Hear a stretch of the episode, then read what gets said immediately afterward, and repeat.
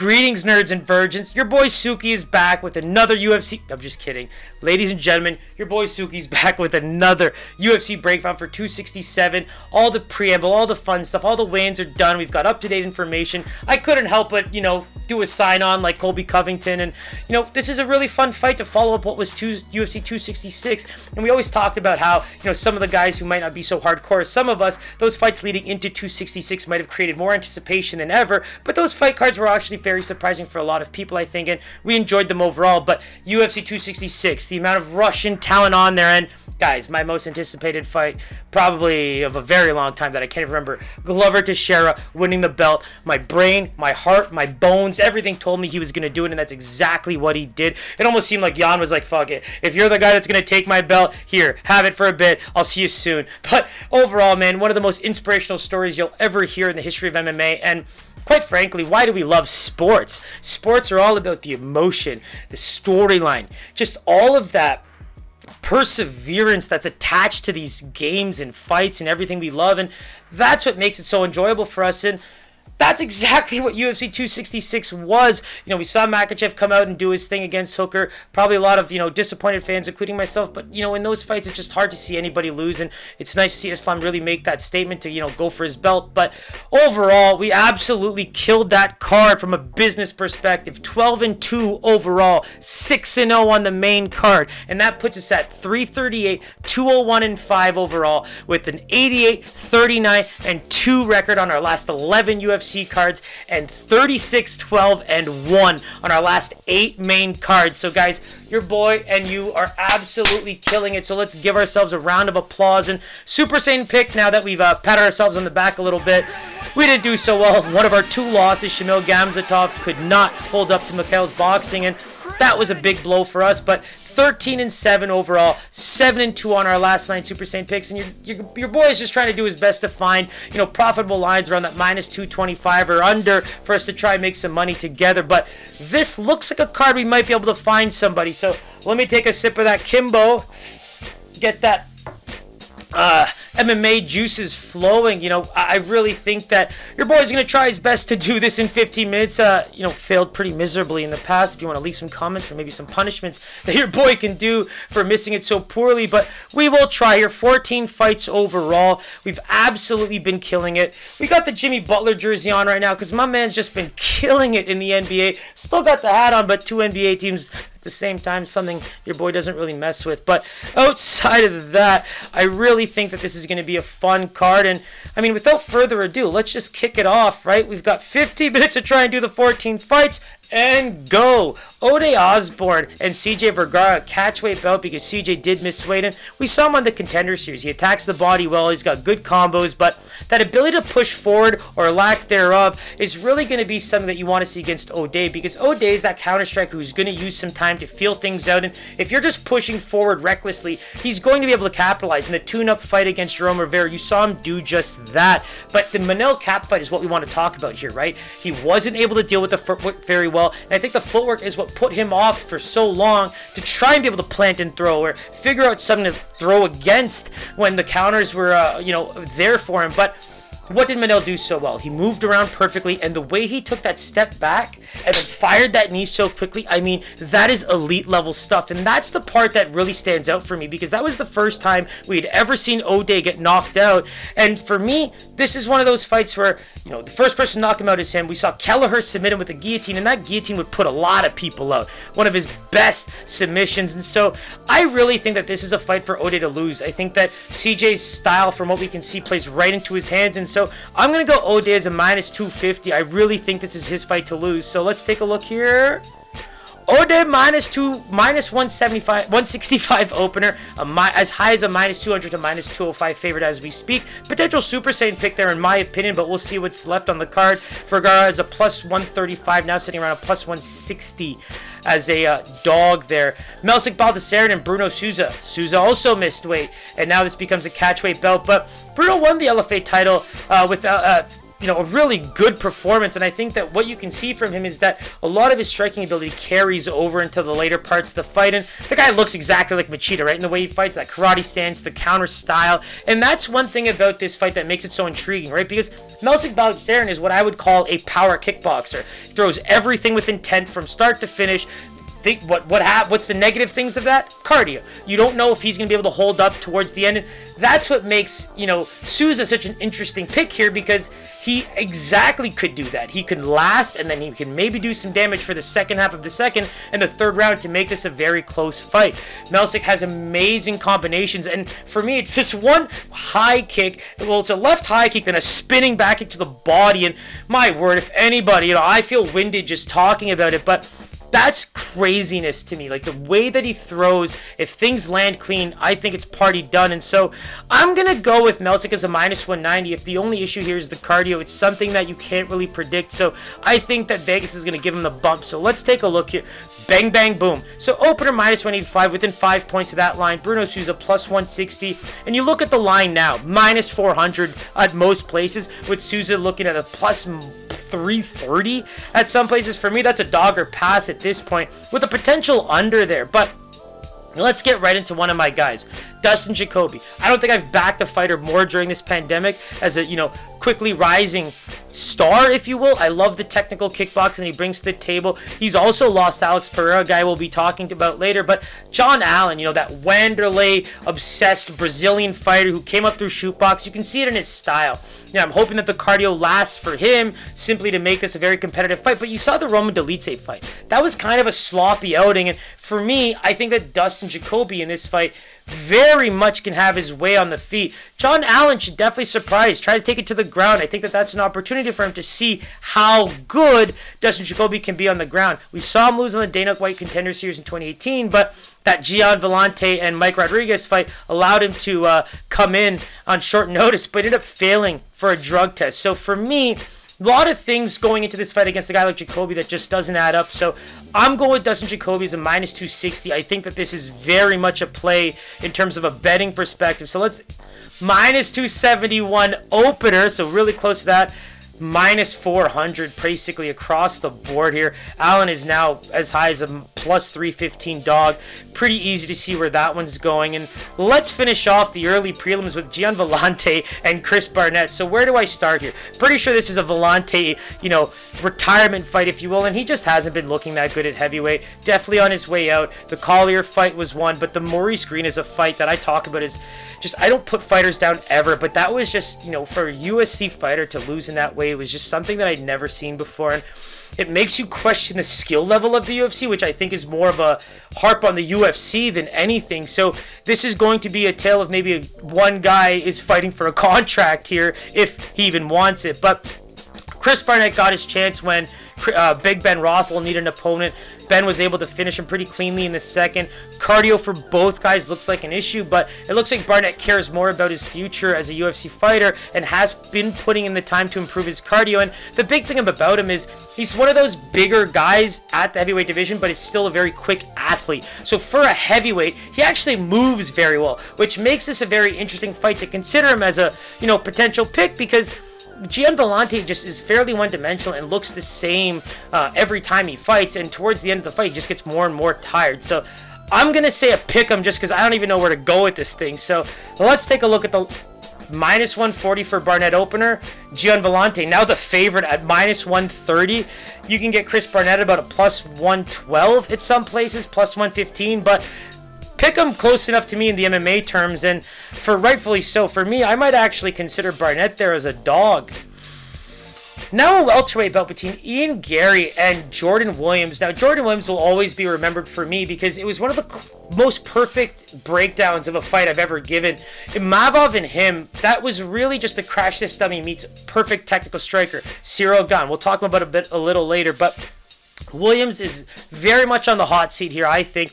But Ian Garry, Cage Warriors champion, coming in with a lot of hype from the UK. And what I loved about him is that kickboxing, the one twos and the high kick. And the most important thing going into this fight is as much as Jordan's going to keep pushing forward, trying to use his boxing to get a big knockout the way he did on the Dana White Contender Series, I feel like he's chasing that feeling far too much. But this is a fight where his back is against the wall, and hopefully he goes, with, you know, he goes into it with a bit more smarts there. But I can see Garry having a huge advantage as the fight goes on, but also from a technical perspective. The thing that I loved about watching some of his highlights were the moment he gets hit, he doesn't push forward and try to get reckless. He takes a step back like a classical boxer to kind of repoise himself to get his, uh, you know, mojo going again to get back in there, and he really does. He gets right back in there, tries to throw his combos. Like I said, bunch of one twos and I think this is going to be a fight where he pulls off a big win to start his UFC career. So I'm going minus 180 for Garry. I just think that Jordan Williams might get a little bit of a bump for people that might not know Garry and have seen Jordan Williams fight. So let's take a look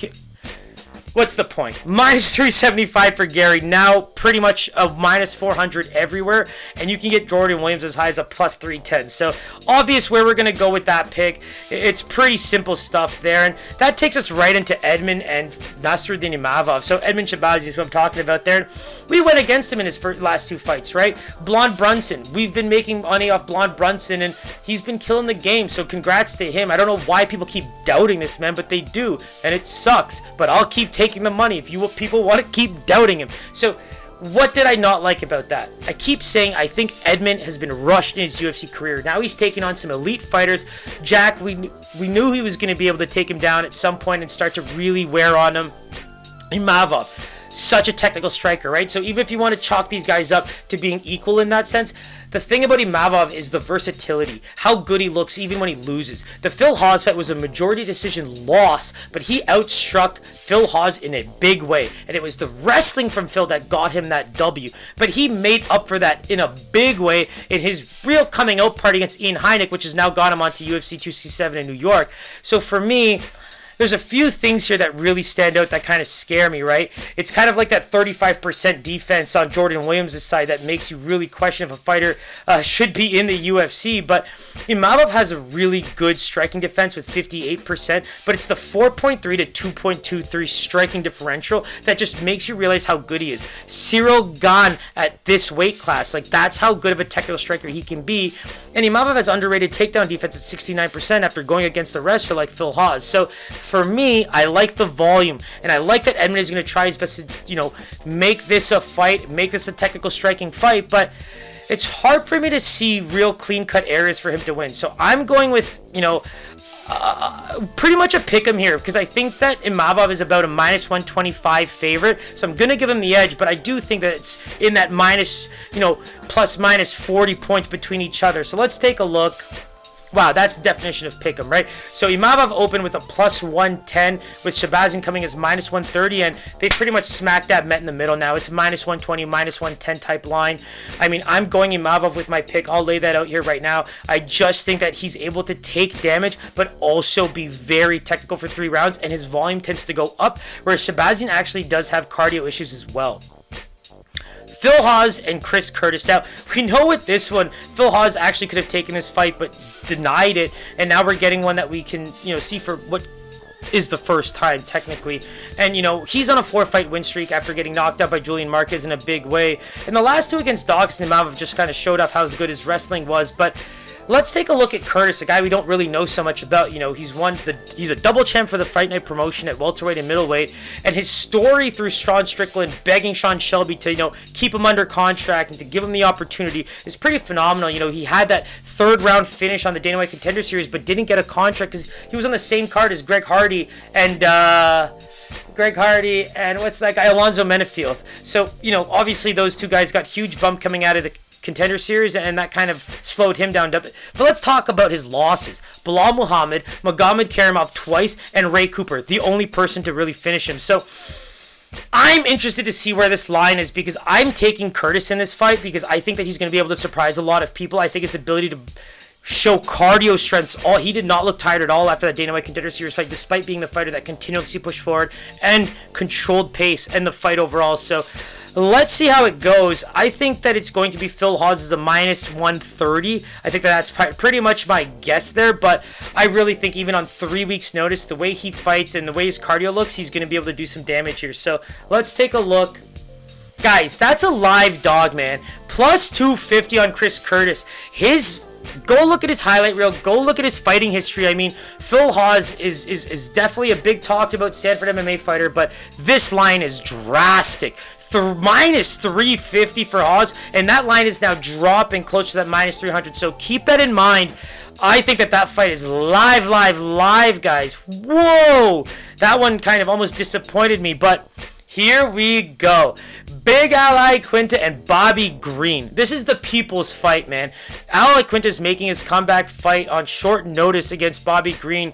Now, the thing about Al Iaquinta that I love is you go look at the Khabib fight, right? He's a great grappler. He's absolutely phenomenal. Good at sprawling, or I should say, good at um, transitions and things like that. I think that his his uh, scrambling ability is phenomenal.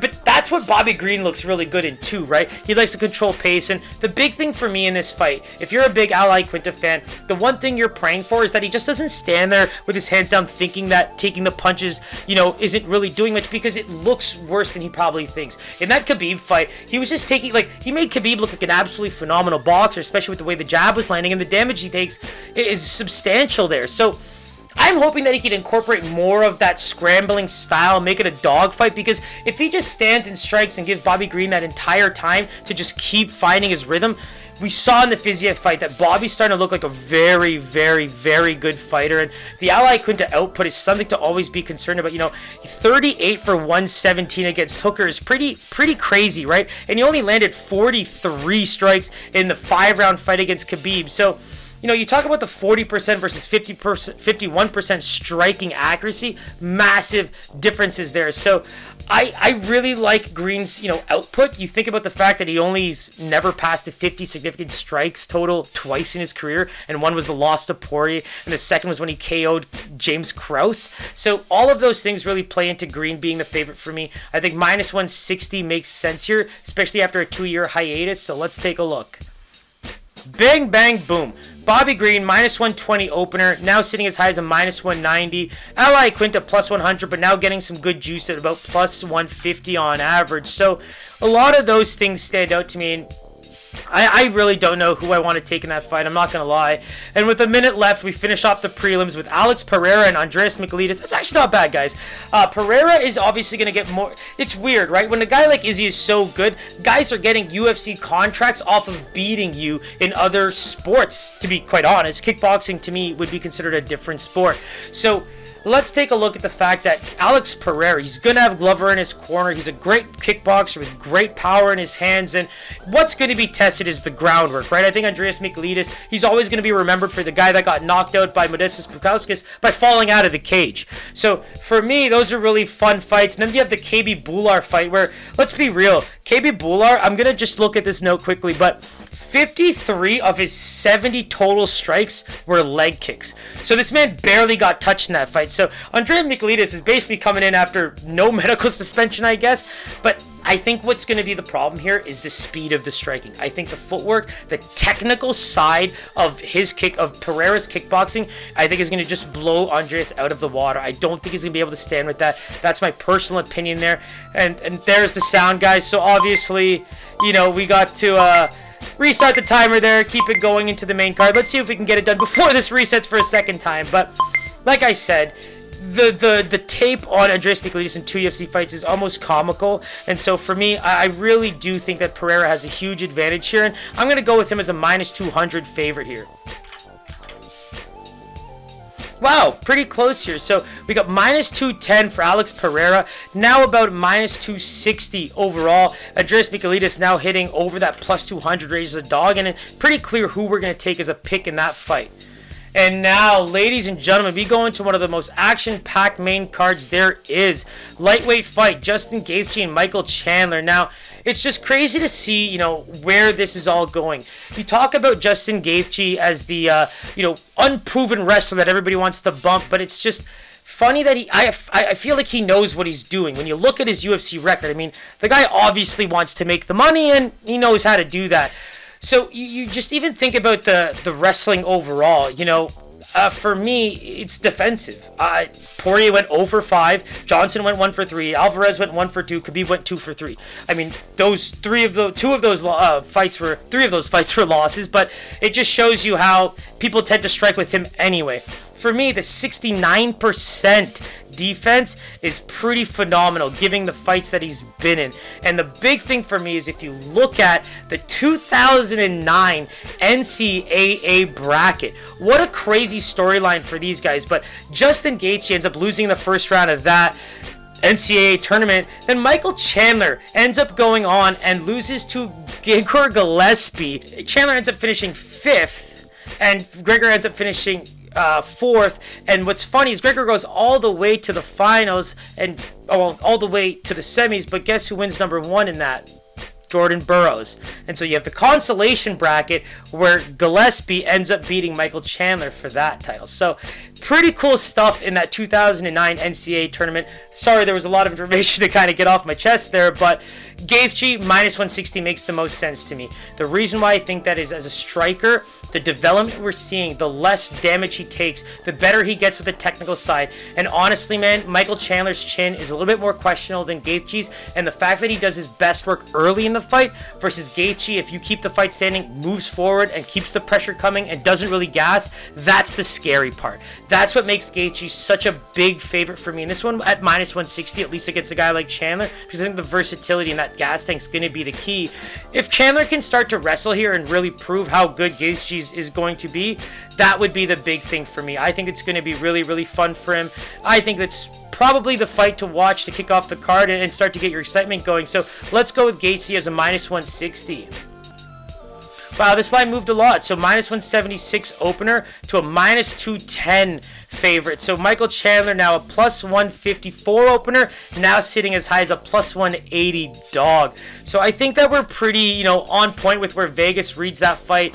It, it's not one where I think that, uh, you know, I thought the line would be a bit closer. I'm not going to lie. So pretty crazy to see that, you know, the belief in Justin's that high. Next fight, Billy Quarantillo and Shane Burgos, man. This is going to be one where these guys do so much work over three over three rounds that their ability in the third round is insane. You know, you think about Billy's three of five finishes are all in the third round, including the Dana White Contender Series under the UFC banner. Then you look at Burgos, who at both of his KO wins in the UFC are also in the third round, but he's also lost in the third round to Kattar and Barbosa. So you just think about how nice this fight's going to look for two rounds, most likely. So if there's a fight, guys, to consider a one and a half over, I don't think there is a fight better than this one, just given their track record. But you look at the way that Billy Quarantillo was exposed by Gavin Tucker, right? The takedowns, the work to the body.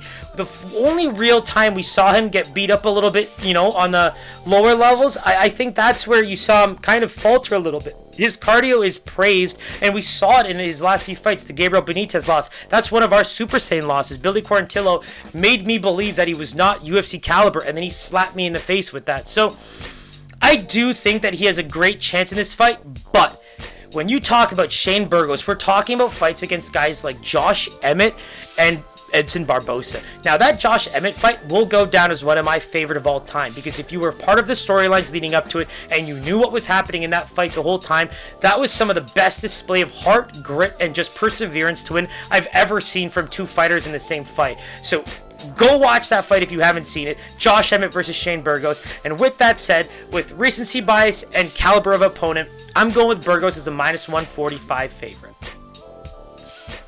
All right, so Burgos very, very consistent. Opened as a minus 200, now sits at a minus 200. Billy Quarantillo opens as a plus 170 dog, now still sits as a plus 170 dog. Pretty interesting stuff there.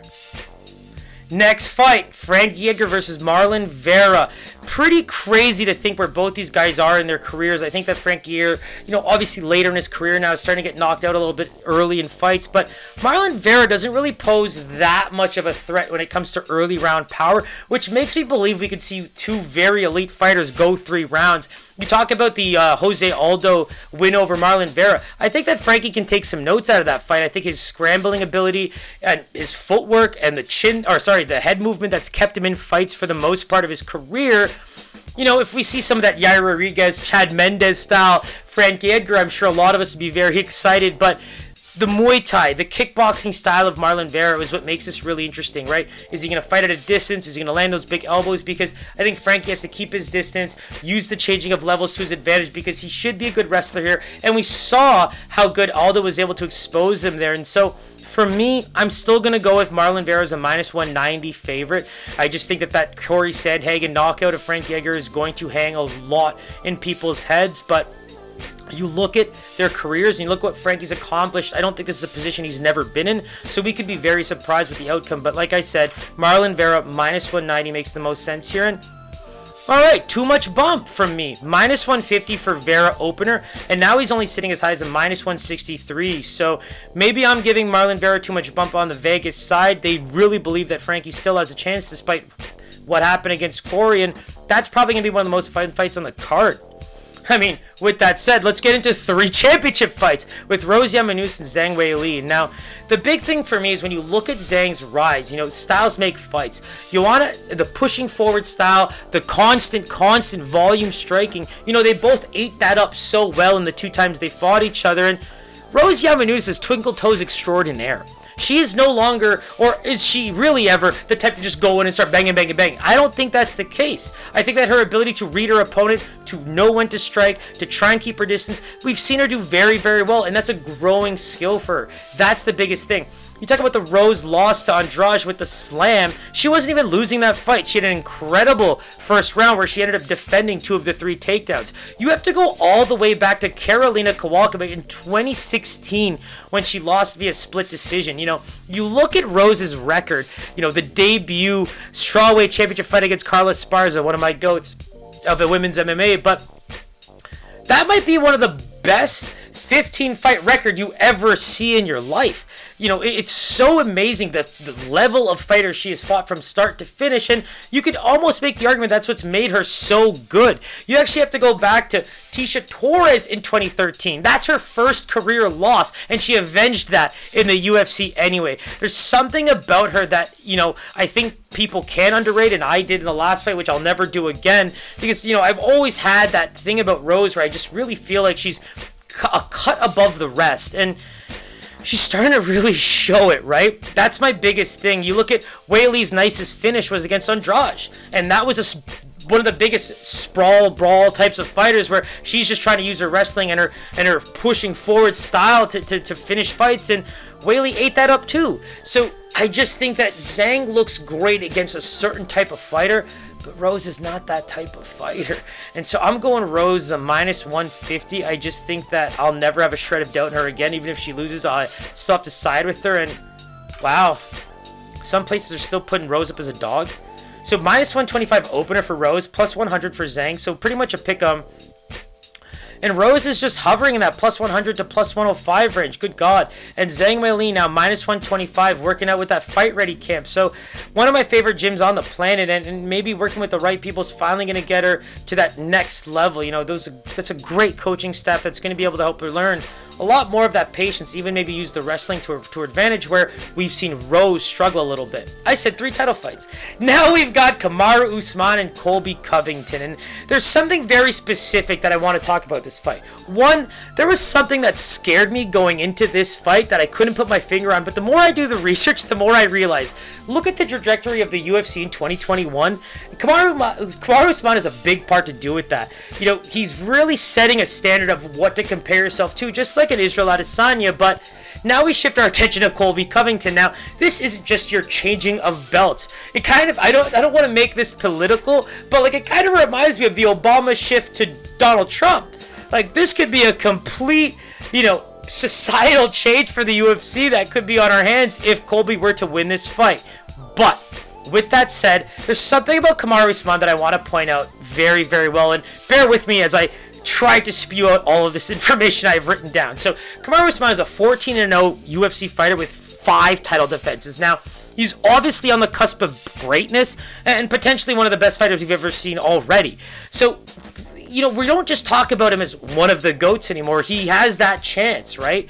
And you look at the way his his fighting style has evolved. Pre-championship belt against, you know, pre-championship fight against Woodley, Look at the way that he uses wrestling to win fights. Only two times in his entire career before that title fight did he not use a takedown. One was against Sergio Moraes when he knocked out the Brazilian looking Kamaru Usman in, a, in the first round. And the second is Demian Maya. So in all of his fights in the UFC leading up to that title fight against Woodley, the man basically used his wrestling. Now, that Woodley fight, he only needed two takedowns for 18 minutes of control time. And for me, when you look at that fight, that was the coming out party for me when it came to Kamaru Usman's striking. I was very impressed with how he was mixing it up to be able to utilize some of his wrestling and groundwork. But now we fast forward a little bit. That's right after going, what, 12 for 18 against RDA? And now we can talk about the, the Masvidal, Colby Covington, and Gilbert Burns case studies. Colby Covington and Gilbert uh, Burns are pretty much easy, right? Did not go for takedowns at all, which I'm going to get back to. In the Gilbert Burns fight, there was actually a moment where he could have maybe gone for a takedown just to kind of get his lights back, but he didn't. He was fairly confident in that fight and kept going. The first Masvidal fight is the best case study when you really, really think about it. So in that fight, he goes 5 for 16 in takedowns and ekes out that decision win. Now, as we know, that's still a dominant win in MMA, but people talk. Social media talks. Masvidal talks. And so Masvidal gets his wish and gets the second fight. Now, what did we learn in that fight? Kamaru Usman did not try to take him down 16 times. In fact, he only think I got I think he got two in that fight in that in the second fight and look at the way he finished the fight.